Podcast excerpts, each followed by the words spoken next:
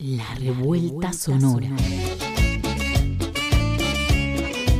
Organización feminista. Historia de luchas. Activismos callejeros. Una mirada desde la intervención política de lo cotidiano. Armando mundo feminista. Revolucionando los sentires. Somos las megas ardiendo. Somos Estamos cerca. Estamos en la radio. Esto es La, revuelta, sonora. Somos el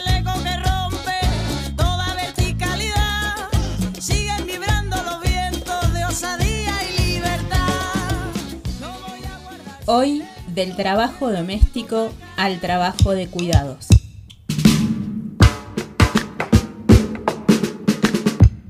En los años 70 se conforman en Estados Unidos, motorizados por feministas radicales de Nueva York, lo que se llamó grupos originales de toma de conciencia, espacios donde diversas mujeres se encontraban en la intimidad para poner en palabras experiencias cotidianas y sentimientos personales que permitieron vincular la maternidad, el matrimonio, la familia, el amor romántico, la sexualidad reproductiva, lo femenino y lo masculino, la prostitución, el canon de belleza con las estructuras de poder que condicionan nuestras formas de vida y organización social. Surge en este contexto el ensayo de Carol Hanisch en 1969 titulado Lo personal es político e inaugura una nueva forma de construir saber, no solo dentro del movimiento feminista, sino también en la academia. Lo personal es político implica politizar nuestras existencias, sacarlas del espacio privado donde las han querido confinar para traerlas al espacio público y transformar las condiciones que nos oprimen. Y transformar las condiciones que nos oprimen. Fui y sigo yendo a los grupos de conciencia porque me dieron todo un entendimiento político que ni todas mis lecturas, discusiones, acciones políticas, ni mis cuatro años en el movimiento me dieron.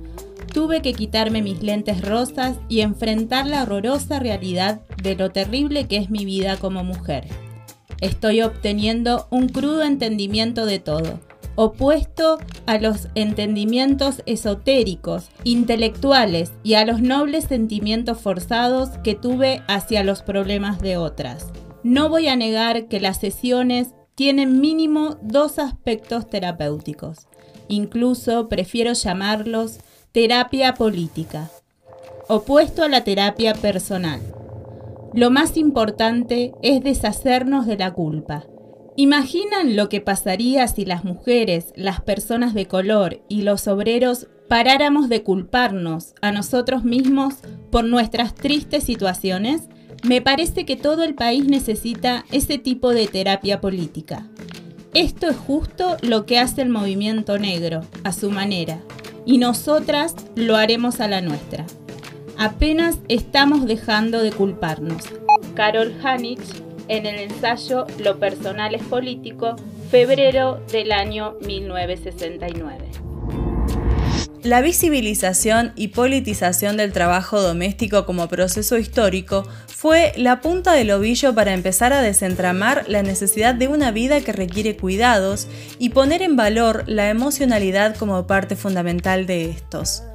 Como afirma Cristina Carrasco, es sorprendente que un trabajo necesario para el crecimiento y desarrollo de toda persona, para el aprendizaje del lenguaje y la socialización, para la adquisición de la identidad y la seguridad emocional, un trabajo que se había realizado a lo largo de toda la historia de la humanidad, hubiese permanecido invisible tanto tiempo. Ello da cuenta de la enorme fuerza de un orden simbólico patriarcal capitalista. El trabajo doméstico y de cuidados implica ir más allá de la valorización que el mercado hace de los mismos. Pone en valor las características e importancias que estos tienen para la sostenibilidad de la vida y que son imposibles de reemplazar. El trabajo doméstico, integrado en el trabajo de reproducción, incluye el mantenimiento físico de las personas, pero también el de la gestión de los afectos, de las relaciones sociales, es decir, el núcleo fundamental de lo que hoy conocemos como trabajo de cuidados. El trabajo doméstico implica también la subjetividad de quien cuida, incluyendo su afectividad y su sexualidad. Sara Ahmed, en su libro La politización de las emociones, nos invita a pensar cómo este paso del trabajo doméstico al trabajo de cuidados no hubiera sido posible sin el giro afectivo, es decir, sin la emocionalidad de la vida pública. Nos propone explorar aquello que se siente, cómo las emociones modelan la superficie de los cuerpos individuales y colectivos y cómo también nos permite problematizar y construir otras prácticas sociales y culturales posibles. Nombrar las emociones tiene un poder diferenciador y performativo. El sentimiento afecto puede existir antes de su expresión, pero deviene real como efecto y puede dar forma y orientar diferentes tipos de acción. Esto supone poner en permanente movimiento al cuerpo social, no solo interrogándonos sobre qué son las emociones, sino sobre qué hacen, es decir, cómo transforman ese cuerpo social disputando sentidos. ¿Cuáles son las emociones que sostienen la política feminista y pueden impulsar la transformación social?